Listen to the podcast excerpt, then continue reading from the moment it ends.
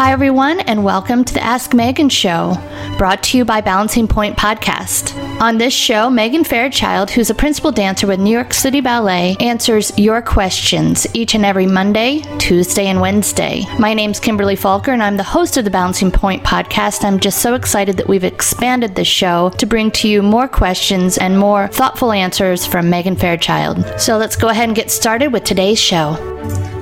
Hi, Megan. My name is Robert.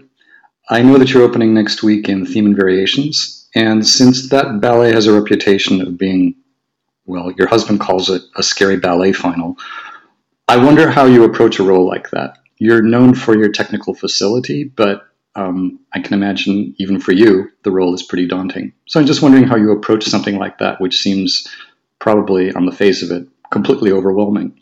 Thanks very much. Bye. Robert, so nice to hear from you. I love this question. It's been all I've thinking been thinking about recently. Um, I used to really dread theme, and when I first did it, um, the first time I did it, I was just newly promoted to principal, and I was 20 years old. It was 11 years ago, and I had hardly done anything, you know, of that caliber. I had done Coppelia already, um, but nothing that was um, so technical and so classical and pure. And the people that were doing it alongside of me, the other casts, were like Miranda Weese and um, just really, I, I remember, I think you know, at that time, like Kyra and Darci were still in the company. They weren't doing it, but I was just so embarrassed that I was supposed to be doing this really difficult part with all of these legendary ballerinas all around me. So at first, it was really hard for me to own it. Um, but you know, time has passed, and I've continued to be a part of it every season that it's gone since then, and it's kind of become like, in a cheesy way, I would say it's become like the soundtrack of my career. The music it has so much meaning to me, and um, it's become. Um, some you know it's like the hardest things actually become the most special because you've gotten over a huge hurdle of difficulty and stress and discipline and pain and trying to calm your nerves in those really scary moments. Um, so it's kind of become something I really love.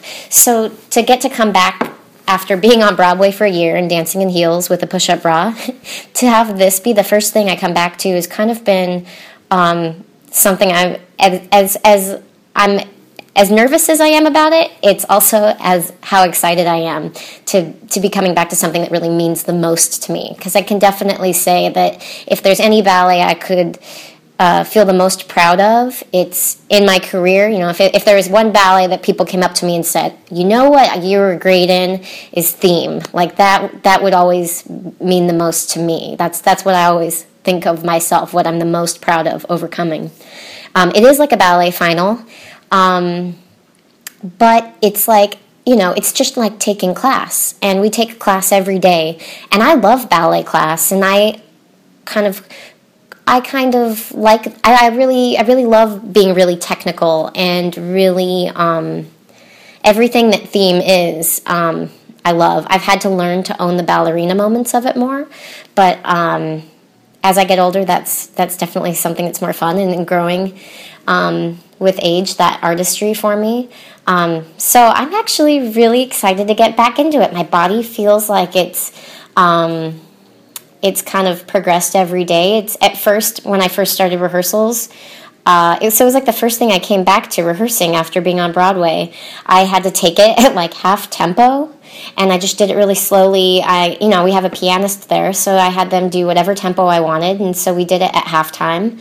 And I um, just made sure that as I was mapping it back onto my body, I was mapping it in a way that had no bad habits and was very pure and technical um, so that when I made it really quick, everything was in alignment and my body was right where it needed to be and I could find my balance really quickly. When I quickly go up in releve or something, I'm not all wonky and disconnected. My body's right where it needs to be. And so we've sped the tempo up every week. I think I did, I don't know, I've been rehearsing it for like a month now maybe three weeks.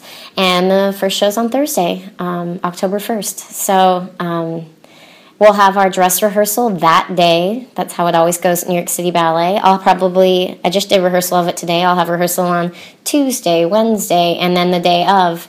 Um, so you know, you just kind of go every day in rehearsal. You see what you got to work with. Um, if there's certain things that are giving me trouble, I, I keep working on them, you know. But mostly it kind of just came back. I feel like I just kind of came home. I didn't have to like search too much to find myself. It was like always so something that's so scary like that is so deep inside of you that I I just it was like like very cliche, but like getting back on a bicycle. So um, and it's like coming home. It means so much to me. Um, in my heart. So I'm I can't wait to do it. I'm going to try to control my nerves when those lights go up after that blackout. Um, but I'm super excited. So thanks so much for asking a question about something I'm so passionate about. I hope you have a good week. Well, I hope you liked this show. If you did, please take a moment to stop by iTunes and leave us a rating and review. If you would like to have your question featured here on the show, just head on over to balancingpointe.com. You can record directly there by going to the Ask Megan tab and following the easy directions. You can also keep in touch with me by following me on Instagram at mfairchild17, Twitter at fairchildmegan, or at my website meganfairchild.com.